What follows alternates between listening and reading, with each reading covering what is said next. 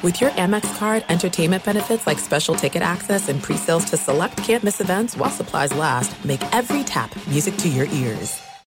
I'm Saleha Mohsin, and I've covered economic policy for years and reported on how it impacts people across the United States. In 2016, I saw how voters were leaning towards Trump and how so many Americans felt misunderstood by Washington. So I started the Big Take DC. We dig into how money, politics, and power shape government and the consequences for voters.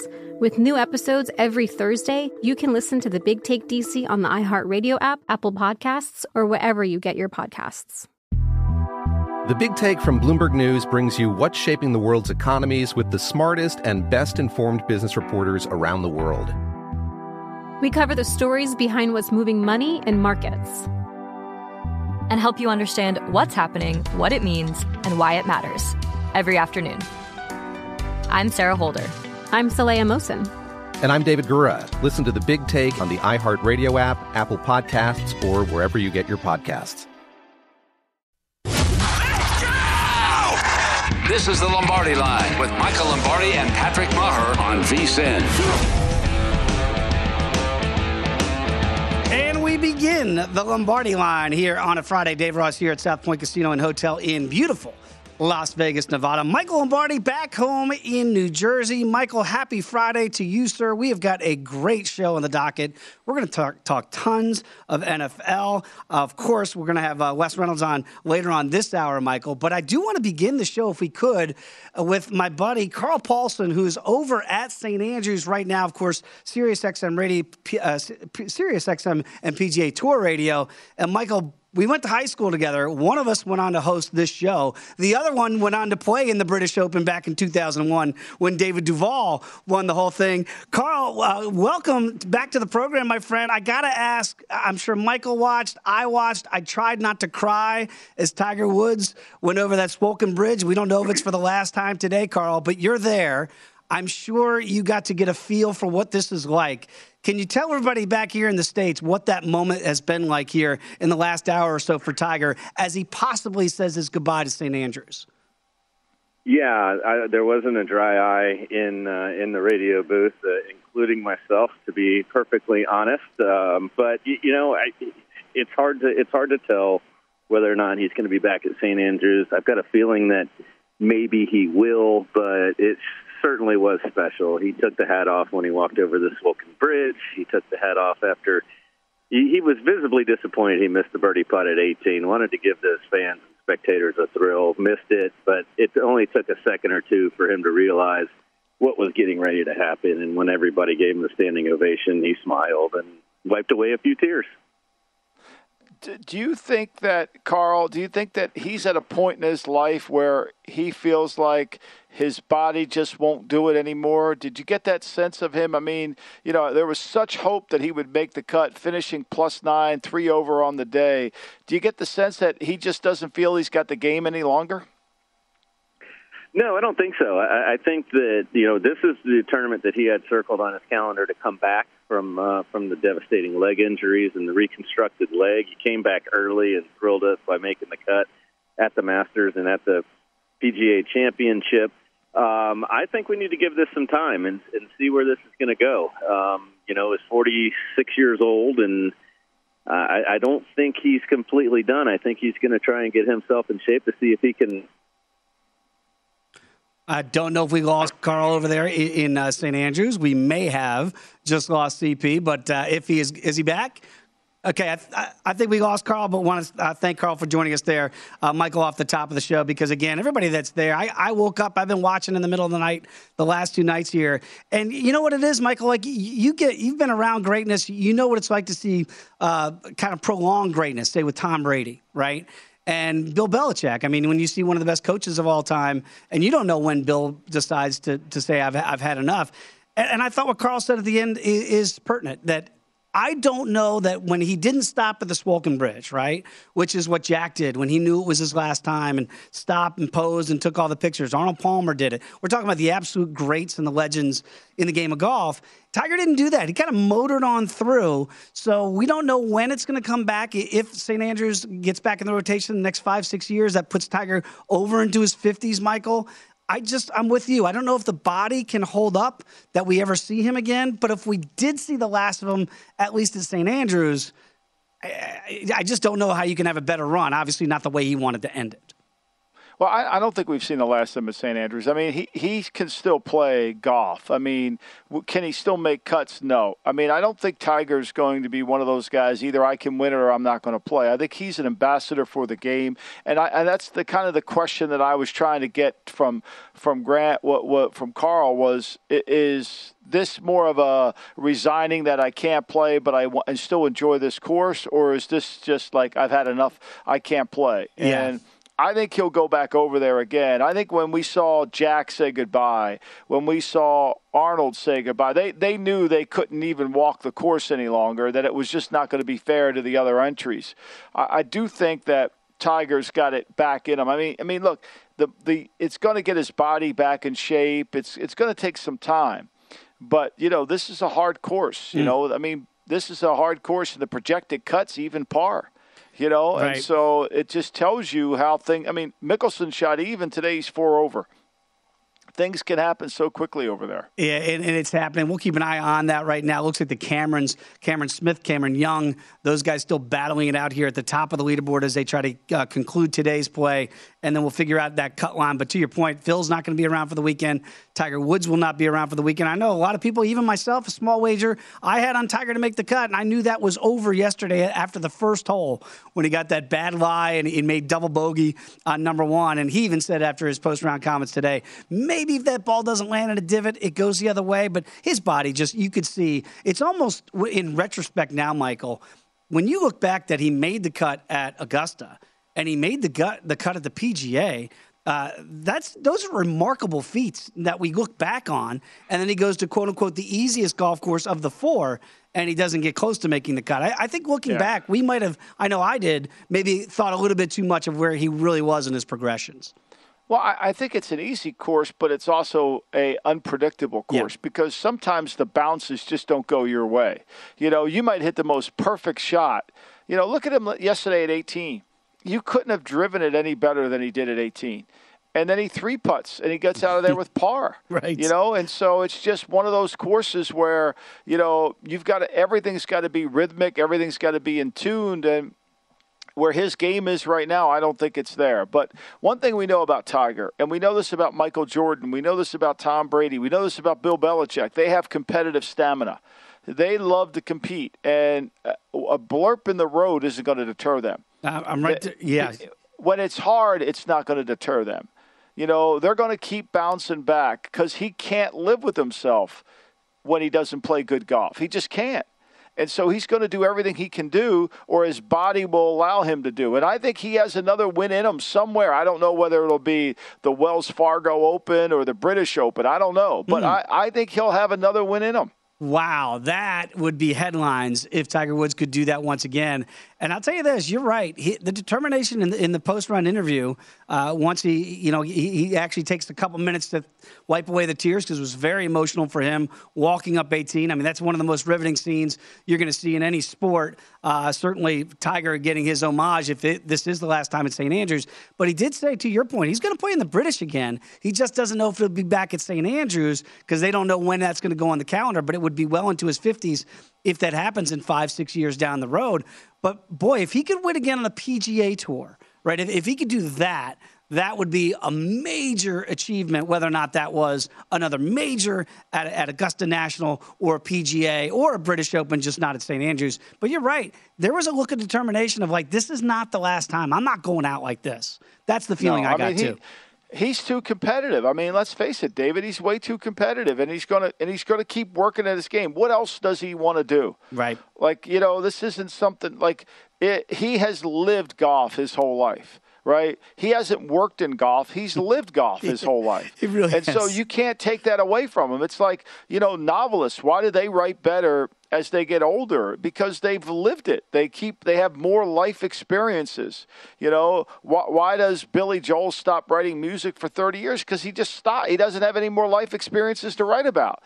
Tiger's got those he wants to keep going. He's not going to give it up. No doubt about it. And uh, when we come back, I do want to talk about another guy that we wonder when he's going to hang it up. That's Tom Brady, as we kind of put that in the in the Tiger Woods conversation. But very quickly, I mentioned the Cams are leading the way right now. Cam Smith is still leading this championship. He's at 11 under par from Australia. Uh, he is through 13 holes. Cameron Young is one off the pace here uh, from your neck of the woods. There, uh, he is just one off the lead here. Cameron Young, and what a day he had yesterday. Right now, the live odds. Uh, Cameron Smith is the betting favorite here, about two to one, plus two fifteen. I'm seeing uh, market wide. Cam Young, remember, he's just won back nine to one. So the betting numbers are telling you, Michael, that when you and I are having this conversation tomorrow, they're not expe- expecting the American Cam to maybe be where the Australian Cam is right now. Well, I mean, look, I think this is anybody's tournament, right? We know this that if you're within three to four or five shots of this thing, you've got a chance. I mean, Rory McIlroy's tied for six right now. He's one under on the day. He's minus seven you know, I, I truly believe that, you know, if he gets in there and he's somewhere around eight or nine, I mean, Scotty Scheffler, I don't know what his odds are, but to me, he's eight under. He's in he's four under on the day today. He shot two basically two rounds at four under. Scotty Scheffler's perfect to, to, go and say, okay, whatever your number is, let me see here. Scotty's four one. plus four, nine to one. Yep. I mean, I don't know if you're going to get a better. Dustin Johnson, you know, I mean, he's another, he five under. Dustin likes this course. I think it's pretty clear. Four under yesterday, five under today. I, I feel like, and I don't want to jinx this, uh, Michael, I got Dustin Johnson out here in Sin City a while back at 49 to 1. So I'm, oh, I love it. I'm loving my spot there, as you mentioned, plus Don't worry about jinxing it. Yeah, don't worry. D- Dustin probably doesn't even know he's over in Scotland. He probably thinks he's playing down in Melbourne, Florida. You know, he has no idea. You know, so he's all good. He'll keep going. My acronym. You don't have to worry about jinxing him. He's perfect. He's fine. No, I, I say it in a very loving way. I call him the BDE, the big dumb elephant. All he does is goes out there and plays golf. He doesn't really know what's going uh, on. Yeah. I, he just shows up and plays. I, I, mean, I think he has the. I don't mean I'm not insulting his intelligence when I say this. I think he has the perfect mentality for golf. It's the next. He just lets it go. You know, he's uh, Bill Berman's daughter. I kid her all the time because she lives through the raindrops. Nothing affects her. You know, you know, never, never gets wet. You know, she never gets wet. It's the same thing with it's same thing with Dustin Johnson. He, you think he's affected by people being critical of him with the LIV Tour? Uh, absolutely not. Exactly right. He just does not seem to care, and not in a bad way, but it's just a kind of you know water All through the a raindrops, duck. Dave. Exactly. You got to right. learn to live through the raindrops. So right now the live numbers: Cameron Smith at plus two fifteen. Rory is plus four fifty right now as a second betting favorite. Uh, DJ there at plus eight fifty. Cameron Young nine to one. Scotty Scheffler nine to one. Xander Schauffele then at sixteen to one. We'll talk with Wes Reynolds later on this hour and get his thoughts as you try to navigate the gambling waters of the British Open. JVT Jonathan Von Tobel will join us in hour number two to talk all things NBA. But when we come back, more of the retirement talk. Is this it for Tom Brady coming up? Come on back. It's the Lombardi on VSiN, the Sports Betting Network.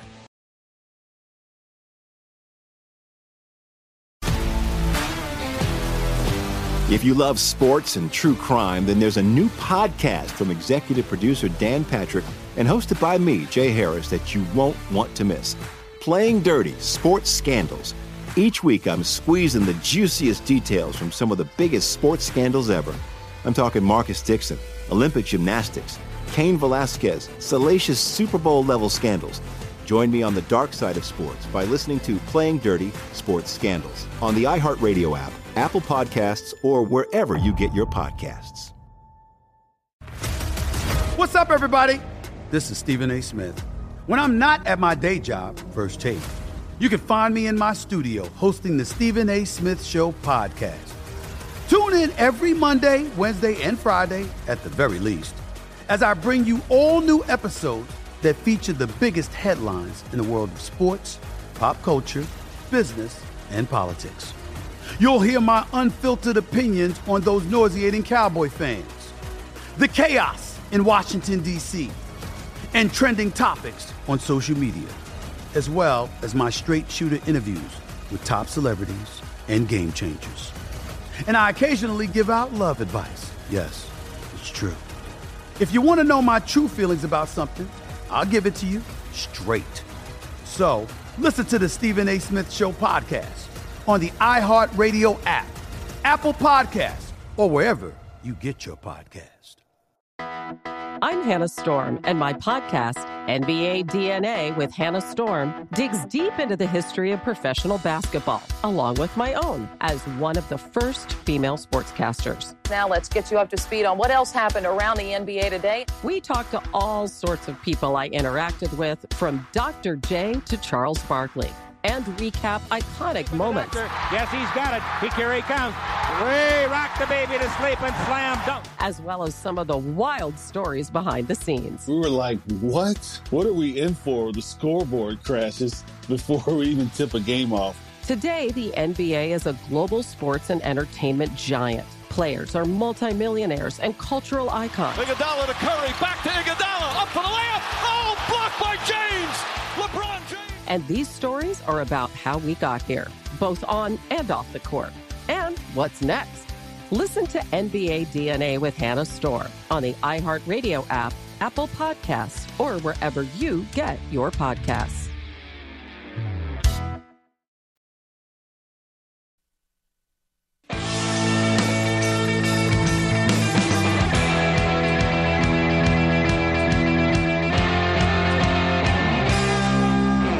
The VSiN Summer Special is here. For only $19, you get everything VSiN has to offer from now to the end of July. Sign up today, going to get VSiN's daily best bets, including Adam Burke's daily MLB best bets, NFL preseason coverage, premium articles on golf, UFC, and NASCAR. So if you want that full VSiN experience, which features a daily best bets email, every edition of Point Spread Weekly, use of our betting tools, and a live video stream whenever you want it. The cost is only $19 to be a subscriber through July 31st. So sign up now at VSiN.com slash summer. And a reminder, of course, we'll be doing summer league coverage uh, throughout the edge. And Jonathan Von Tobel is going to join us later on in hour number two to talk more about that and the NBA. A lot of trade rumors still going on there. The big news yesterday, of course, DeAndre Ayton going back to Phoenix. So we'll get JVT's thoughts on that as well. Back here in the Lombardi line with Michael Lombardi, I am Dave Ross. And Michael, it's interesting because I talked to Carl and, and, just listening to Carl before we got him on at the beginning of the show, Carl Paulson over there at the uh, the Open Championship. He mentioned how like routine is so different for, for American players when they go overseas. And he mentioned when he played in, the, in his Open Championship, his tee time was 4 p.m.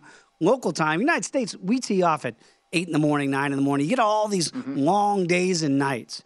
And athletes are creatures of habit, right? So we'll talk about this with Wes later on in this hour. But there might not be more of a creature of habit than Tom Brady. Like in just like this is who I am, this is what I do, and it, I have a proven track record with it, and I'm not going to stray from it. And then in this offseason, he retires, air quotes, 40 days, right? And then he comes back, and then they ask mm-hmm. him, Is this it, Michael? And this is his quote, and I quote I would say it's year to year. Could this be my last year? Absolutely. Could I change my mind? Absolutely. I realize I don't have five years left. So he's not going to play five like Tiger maybe at the, another Open over in St. Andrews. But that opens the door that this could be the last year, but I guess it keeps the door open as well that this is a year to year thing. Speaking of the creatures of habit, you know Tom Brady better than most. What do you take from this? Do you glean anything into his brain that says he's leaning one way or the other as far as this year being the last year? You know, I, I, don't think you can get to that point yet. I think with Brady, because of, as you described, with his routine and his attention to detail, is really never about looking distantly in the future. I think it's always the next day, the next massage, the next protein shake, the next, you know, workout. And look, when he announced he was retiring, you know, for me, I was taken back by that because in 21, you know, he throws 43 touchdown passes. You know, he throws for the most, you know, most attempts in his career. You know, 719 attempts. He completes 485 passes, the most in his career. You know, he 43 touchdown passes, which is only second to the year with Moss in 2007 when he had five.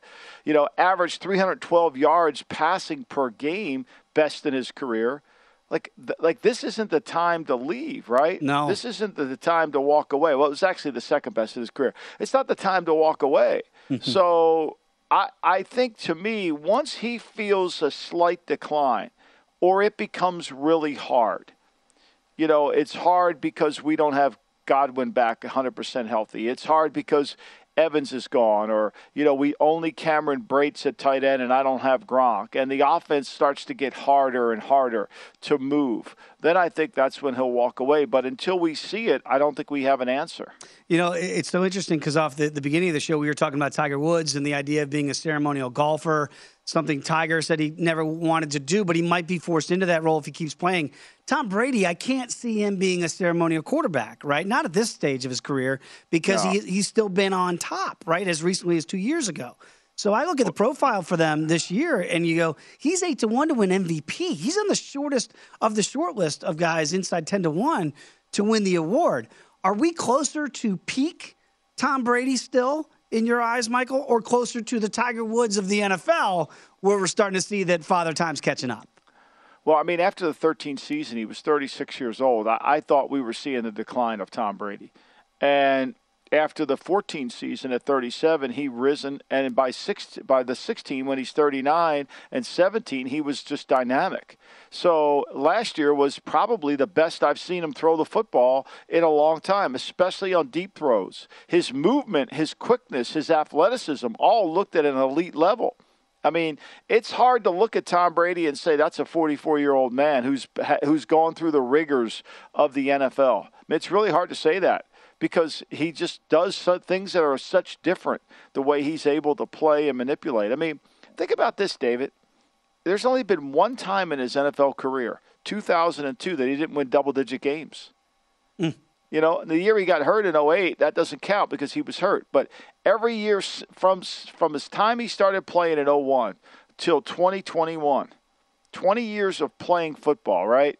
He's only he's only had one te- season where he didn't win ten games. It's remarkable. Here's the thing: I just don't get. I, am serious when I say this too, Michael. And I've got a lot of people in this business and, and good friends that know football, and and and when I hear, well, you know, like Aaron Rodgers is just athletically so much more gifted than Brady. So what Brady's done, it's almost like a detraction of what Brady's actually accomplished. And I'm a big respect guy on what you've actually done right? So, like, I look at Brady as whether go theoretical, all that stuff doesn't really matter. I look at the going to the Super Bowl 10 times and winning seven rings and doing it in the first year at an advanced age over 40 with a franchise that just doesn't win perennially. And I look at all those things and I go, how does he do it then? And other guys that we just say are better than him, right? We just say that because athletically they look better than Tom Brady. How does he do it, Michael? What is it about Tom Brady that makes him this real life mythical quarterback? Well, I mean, first of all, he's got great competitive stamina. I mean, he's preparing for a game against the worst team in the league as if he's playing the Super Bowl. So that's that that starts it there. He's got great competitive. Every game is the most important game. He doesn't turn the ball over. So he doesn't have bad games. You know, rarely does he turn the ball over. I think, you know, 2% is one of the highest interception ratios he has in his career. So he doesn't turn the ball over. He continually works to improve himself. And the fact that he makes the other players better because when he gets to that line of scrimmage, he knows what the defense is doing. He makes everybody better. It's the same thing with Peyton Manning, not the most athletic guy couldn't really run. But be, when he got to the line, he was Jason Bourne like, where he could just do whatever he needed to do and knew what the defense was going to run, and he made everybody else better. It's a rare quality. This is why it's so hard to find the quarterback in football, you know, because that, that innate ability of being able to, to anticipate throws, stay in the pocket, make throws down the field. Often, quarterbacks who have age, who have become older, they get hit too many times, their eye level comes way down. Mm yards per attempt become a key indicator of where you are. I thought Aaron Rodgers, the year they drafted Jordan Love, his eye level was way down. Now it's come back up, but you go back and watch the 49er playoff game, that eye level was down. He was worried about he was worried about the rush. Brady doesn't have that. He's been able to kind of block that out, which has allowed him to maintain a high level of play even at 44 years old.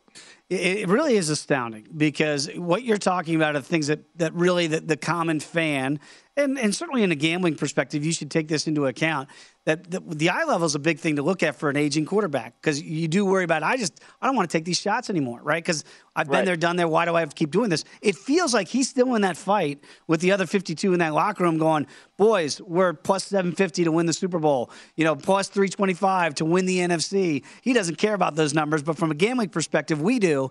And the, because that competitive juice is still there, I'm not betting against them.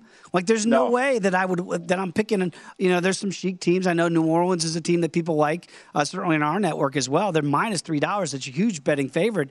And barring an injury to Tom Brady, I just don't see them lo- losing this division. No, I, I don't either. But you know, look, one thing we know about Father Time, unlike with Brady, it's undefeated, and you know, and and it, he could easily. And I hope it never does. But what happened to Dan Marino when he walked off the field in Cleveland because he tore his Achilles? You know, those things you just have no control over. You know, it's like the first game of the year when he when he hurt his knee.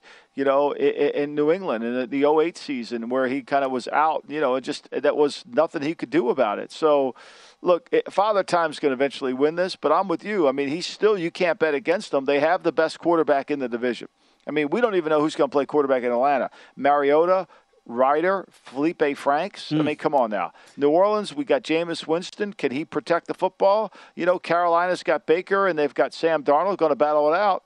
It leads all roads lead to Brady, and if they manage the game correctly and Brady doesn't turn it over, which he never does, they're going to win their share of games. Yeah, 11 and a half, uh, minus $1.10 here uh, for that win total as well. Yeah, you just look at the division, and, and I know, like New Orleans, I love their defense. Dennis Allen taking over there for Sean Payton, you know, and, and I like them, but, you know, not only does Jameis Winston turn it over, he's coming off an ACL. So we're just assuming that Jameis is going to be 100%. There's no guarantee that even peak Jameis, and what is peak Jameis, is that going to be good enough to usurp Tampa Bay and Tom Brady? just because they don't have Gronk? I don't think so in my eyes. And I look at the over under and I go, there's no way I could bet the under on that in that week of a division right now because you're looking at probably five wins, five and one potentially in that division. Uh, we got much more on that. I do want to talk more about Sean Payton and whether or not he's already an eye- eyeing return to the NFL and where that might be. Come on back. It's the Lombardi line here on VSiN, the Sports Betting Network.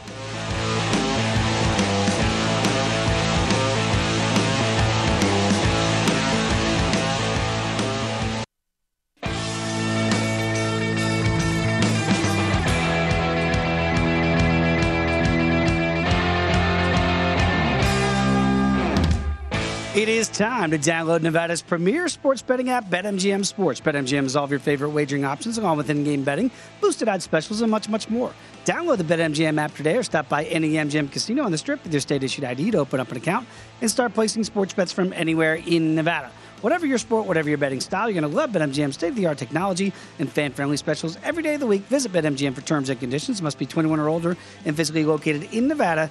Please gamble responsibly. If you have a problem, call 1-800-522 4700. Back alongside Michael Lombardi. I am Dave Ross. This is the Lombardi line. A reminder Wes Reynolds, Will Hill, and JVT, Jonathan Von Tobel, will join us throughout this next hour and a half. But I do want to update the British Open, the Open, they say, Michael. We snobby Americans say the British Open because we have our own Open, the U.S. Open. Uh, and I did want to update that because right now, Cameron Smith, the best round of the day, Michael, was a seven under par by Adam Scott. The Scotty got all the way to seven under after mm-hmm. shooting even par. The best round now is by Cameron Smith. He's eight under through 14. He eagled 14. He now has a three shot lead over the other Cameron, Cameron Young. And right now, Cameron Smith, the Australian, who's never won a major, by the way, has won a Players' Championship, is a plus a dollar twenty betting favorite. Now, Michael Lombardi, very quickly, if I gave you those odds, you can have Cameron Smith. You got a three shot lead, but you got two more days to go. Would you take that at plus 120 or would you take the field? I don't know. It's something about the that course. The Australians love it. Adam Scott shot minus 7 today Mhm. too. I mean, you know, they're, the the Australians are minus fifteen on the day here. I mean, if they were playing if they were playing best ball, it would be ugly. Uh, I mean, I, I think to me, you know, this it's far from being over. Yeah. Right. Rory's sitting there. He just, you know, he's through seven. He's minus two. Obviously, what I think that, that's telling us is Cameron Smith's putter's hot and the course is playing a little easier. I think once we get everybody unified on tee times and start times, I think we'll have a better understanding. I think Scotty Scheffler's a really good play. I mean, Patrick Cantlay, uh, you know, is minus seven. He shot minus five today too. There's you'll get good numbers on him. Rory probably's numbers will be good. I think there's a lot of other numbers out there that I think could be enticing to the better with as much chance as winning as Cameron Smith. I don't see this being a start to finish win for Cameron. That's a great point. And again, the numbers have moved a little bit since our, we updated them because Scotty Scheffler is now 11 to 1. Obviously, he hasn't done anything. It's because Cameron Smith has made this move to elongate that lead. You're going to get even better numbers like Xander Schauffele was just 16 to 1. He's 22 to 1. Viktor Hovland's 20 to 1. Uh, DJ is now 10 to 1. Rory, though, to your point, has held firm as the second betting favorite, four to one, because Rory's got a lot of holes to play and he's playing well. To your point of yeah. two under already for the day. So Rory could be the guy by the end of this day. We'll see how it plays out over the next hour and a half where he ends up. But I'm with you. That you might get the better value now because Rory has the opportunity with more holes to play. And I can't wait till everybody's got similar tee times tomorrow so the weather can affect what side of the draw you get once we get to the weekend. So we'll keep you updated there. Uh, when when we uh, last left you, we were talking about Sean Payton a little bit here, and we all know that Sean Payton stepped aside from New Orleans. Maybe it surprised some. Dennis Allen taking over there. He wasn't retiring. He was just stepping aside and taking a break.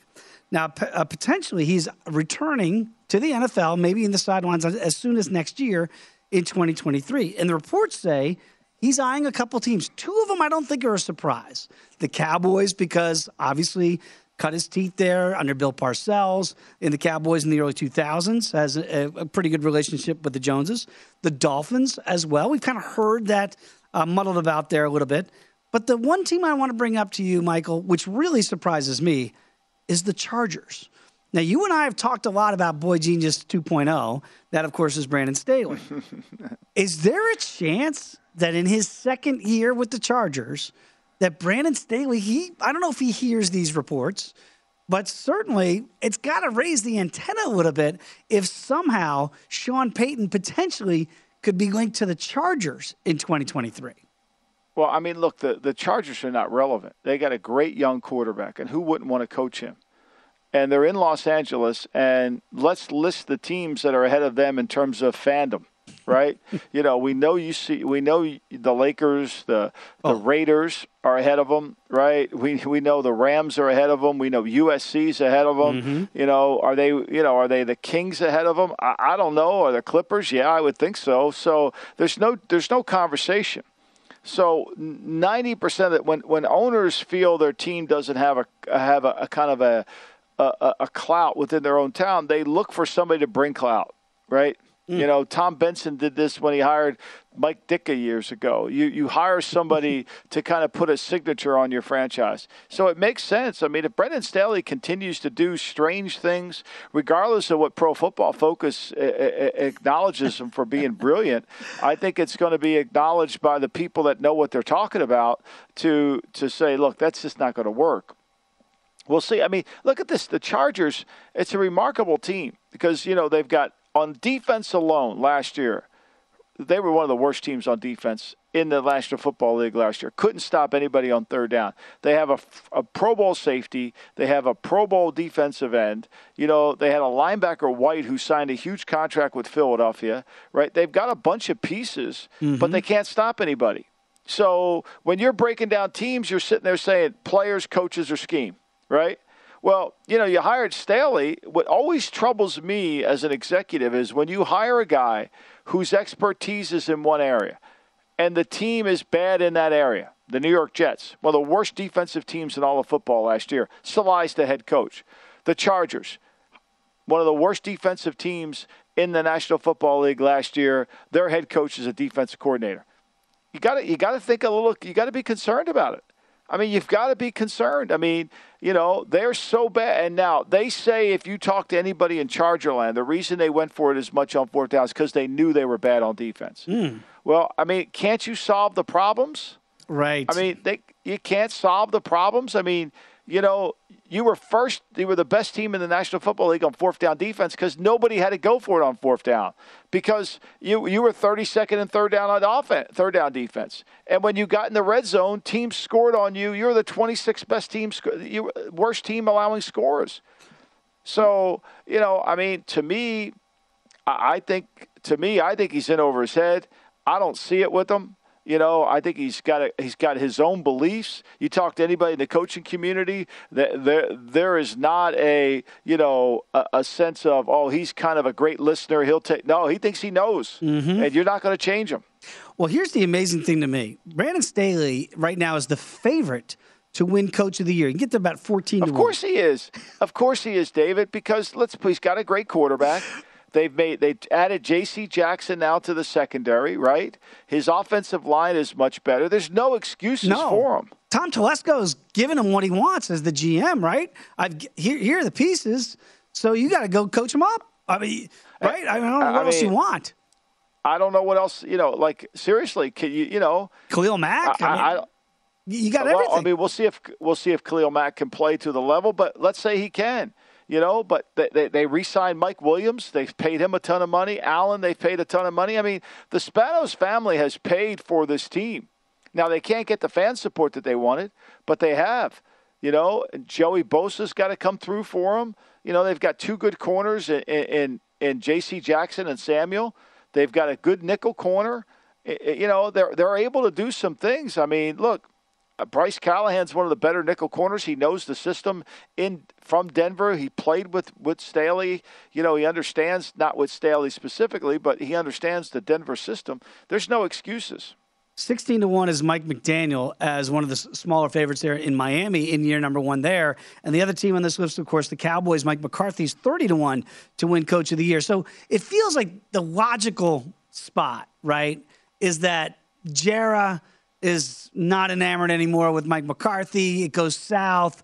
I don't know if he makes it through the season. That feels like a, a connectable oh, dot. I mean, unless it's a unless it's a bomb effect. You know, now Jerry. You know, Jerry don't like paying people off. Ah. I mean, Jerry. Uh, he's got a lot of money, but he, he don't want to have to do that. You know, and and and the other thing is, does Sean want to come in and accept the rules and regulations that the Cowboys are offering? Ooh. Which is, which is, you're not running this organization. Stephen is, which is Kellen Moore is going to be calling plays. You're not. Oh, come on, Michael. You think you think that, that Stephen and Jerry will tell Sean Payton he can't call plays over Kellen Moore? Like oh, really? there's no doubt about it. Really? there's no doubt about it. I don't have any doubt about that at all. I think they believe Kellen Moore is a, is a star and they don't want to change their offense. I mean, Mike McCarthy won a Super Bowl calling plays. He doesn't do it. What's the difference between Mike McCarthy and Sean Payton? They right. both won the same amount of Super Bowls. Now, there's a perception that Sean's way better than McCarthy, and, and I think he is, but there's that perception out there – but the, they both have the same amount of Super Bowl trophies. Yeah, it's a great point. It, the, the point being is that Sean Payton, if it worked out in Dallas and that spot became available, is not going to waltz back into Big D and run everything, right? He's still going to be under I mean, the look, thumb when of you're the Joneses. talking about the kind, when you're talking about the kind of money that they're going to pay a head coach now, you can you can you can get on those you can get on that uh, wheels up. You can live anywhere. I mean, no what doubt. difference does it matter if you're living in L.A. or Dallas? You get there as, as quick as you can. Fascinating conversation. When we come back, we're going to uh, be joined by Wes Reynolds. We'll figure out what's going on right now at the Open Championship and how to bet it going forward. Come on back. It's the Lombardi line on VSiN, the Sports Betting Network.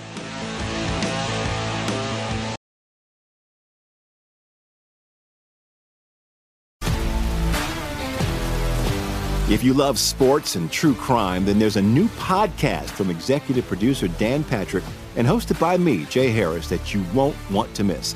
Playing Dirty Sports Scandals. Each week, I'm squeezing the juiciest details from some of the biggest sports scandals ever. I'm talking Marcus Dixon, Olympic gymnastics, Cain Velasquez, salacious Super Bowl level scandals. Join me on the dark side of sports by listening to Playing Dirty Sports Scandals on the iHeartRadio app, Apple Podcasts, or wherever you get your podcasts. What's up, everybody? This is Stephen A. Smith. When I'm not at my day job, First Take, you can find me in my studio hosting the Stephen A. Smith Show podcast. Tune in every Monday, Wednesday, and Friday, at the very least, as I bring you all new episodes that feature the biggest headlines in the world of sports, pop culture, business, and politics. You'll hear my unfiltered opinions on those nauseating Cowboy fans, the chaos in Washington, D.C., and trending topics on social media, as well as my straight shooter interviews with top celebrities and game changers. And I occasionally give out love advice. Yes, it's true. If you want to know my true feelings about something, I'll give it to you straight. So listen to the Stephen A. Smith Show podcast on the iHeartRadio app, Apple Podcast, or wherever you get your podcast. I'm Hannah Storm, and my podcast, NBA DNA with Hannah Storm, digs deep into the history of professional basketball, along with my own, as one of the first female sportscasters. Now let's get you up to speed on what else happened around the NBA today. We talked to all sorts of people I interacted with, from Dr. J to Charles Barkley and recap iconic moments. Yes, he's got it. He here he comes.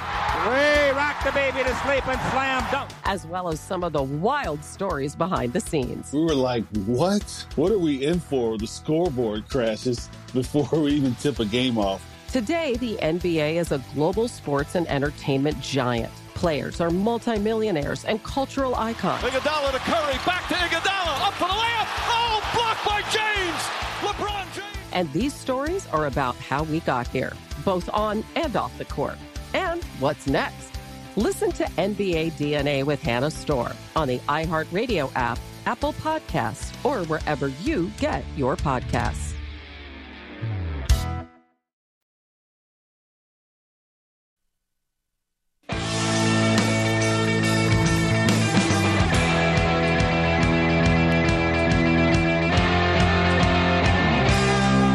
Attention, BetMGM customers, you got a friend who loves sports as much as you do? Well, here's a chance for both of you to earn a $50 bonus when they sign up through BetMGM's Refer a Friend program. Just sign into your BetMGM account, click on the Refer a Friend program to send your friend a message inviting them to register a new account in the same state that you use BetMGM in.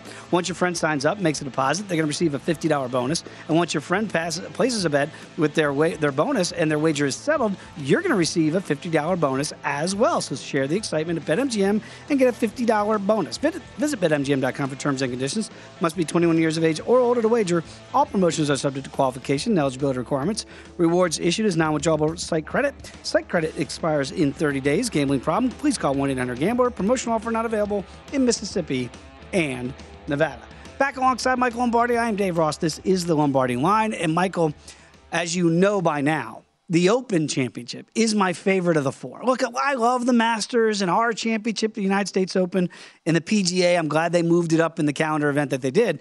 But I lose sleep this time every year because I stay up in the middle of the night and watch overseas golf uh, and major championship golf, and it doesn't get a whole lot better than that.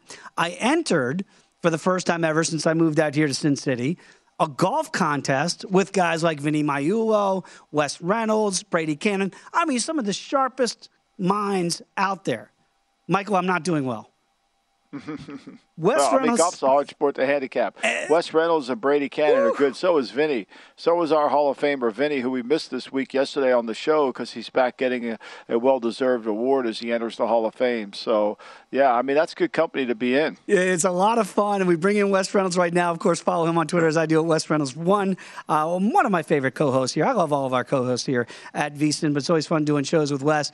Uh, Wes, you know, again, I look up and I was just telling Michael about our, our golf league that we're in, and you know, Vinny had the winner uh, at the United States Open. He had uh, Matthew Fitzpatrick. I know you're doing well again on your handicap so far in the British Open. Cameron Smith, a guy that I know you have a future play on to win a major, right now with a two shot lead over Cameron Young.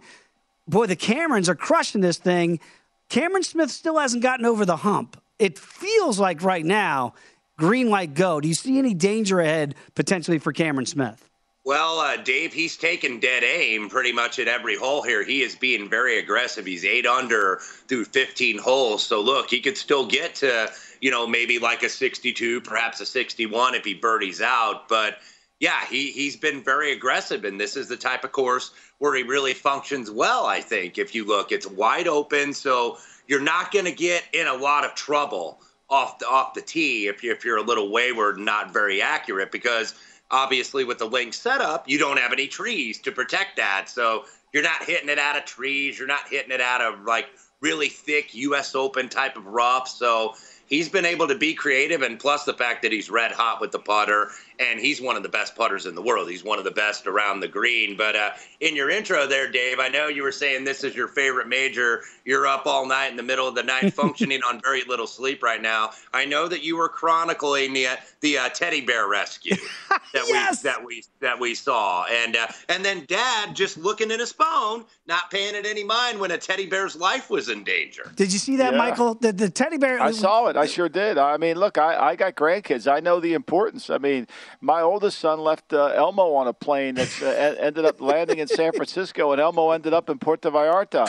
You know, that was a catastrophe on the house. I mean, you know, I understand the importance of make sure you got take care of your teddies. You know the best part about that, gentlemen? They finally got back the bear for the little girl, and her older sister had a bear. The mom didn't give the bear back to the young daughter. She put it like in the it, in her Oh, purse or something. Can't lose that bear. Right, You gotta like- protect your, you got to protect your kids from your kids. You got to protect it. Yeah. so they're going to protect bear- the bear at all costs. Uh, the, the big bear, the big cat in this one, Wes, uh, obviously did not stick around for the weekend. Of course, Tiger Woods. We don't know if this is the last time that we saw him. I did play Tiger to make the cut, and I realized that that was dead after the first hole yesterday. Uh, What did you make of that? Because you know, I, I still can't. Like Mike and I discussed earlier, to make the cut at the harder events, right? And then he skipped the Open Championship to get ready for this one. And it was almost about even money. Get, kind of went back and forth as the week went on. Are you as surprised as I am? Maybe not that he missed the cut, but that he missed it so widely. He wasn't even close.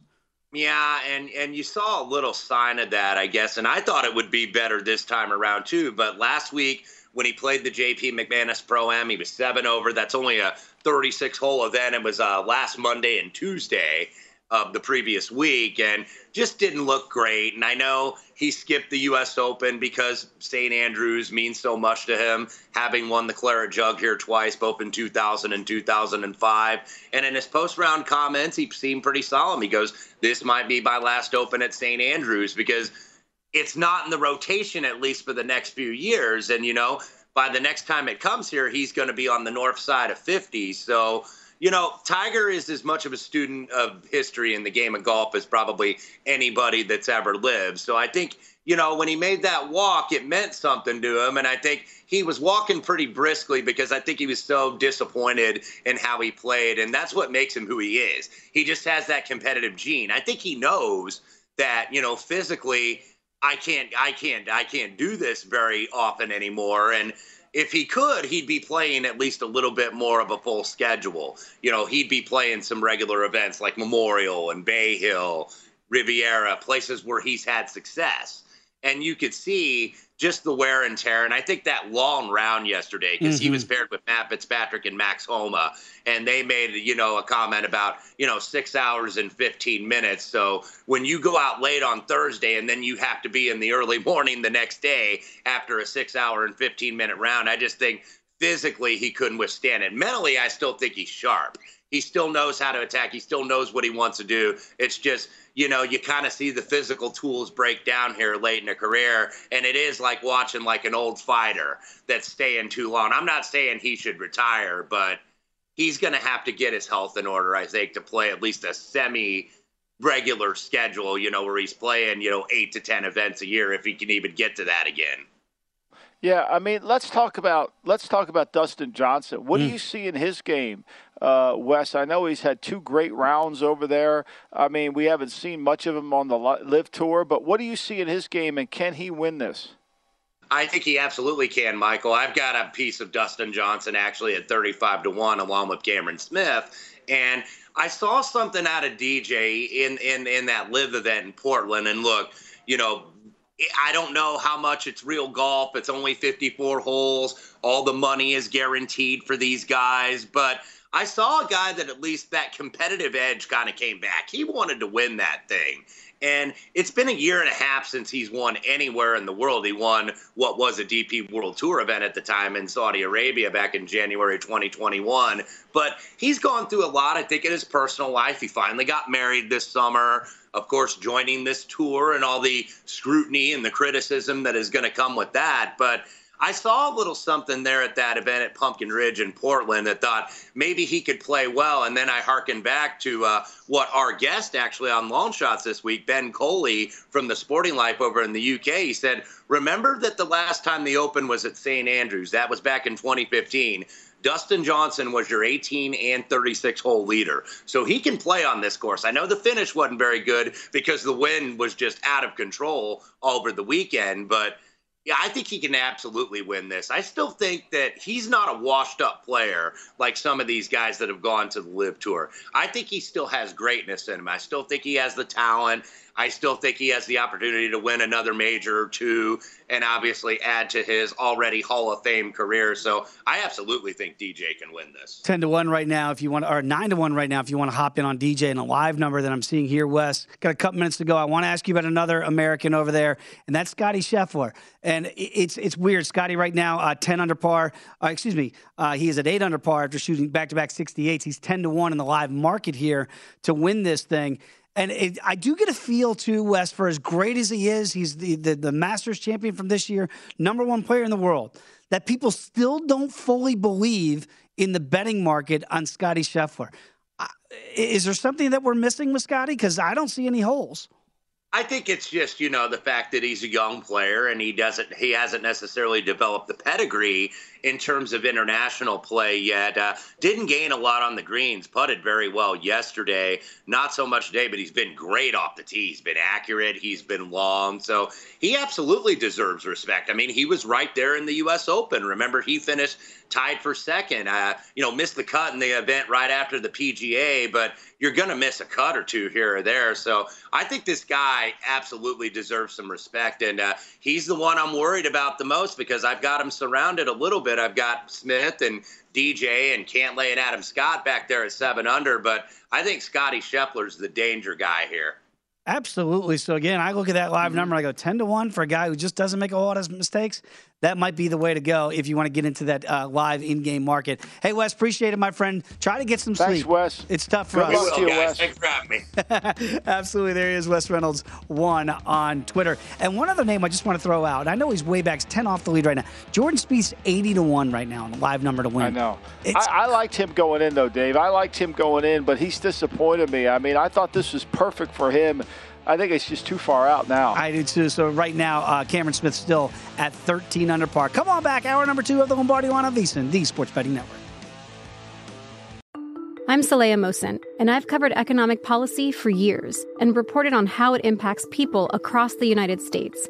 In 2016, I saw how voters were leaning towards Trump and how so many Americans felt misunderstood by Washington. So I started the Big Take DC we dig into how money, politics, and power shape government and the consequences for voters.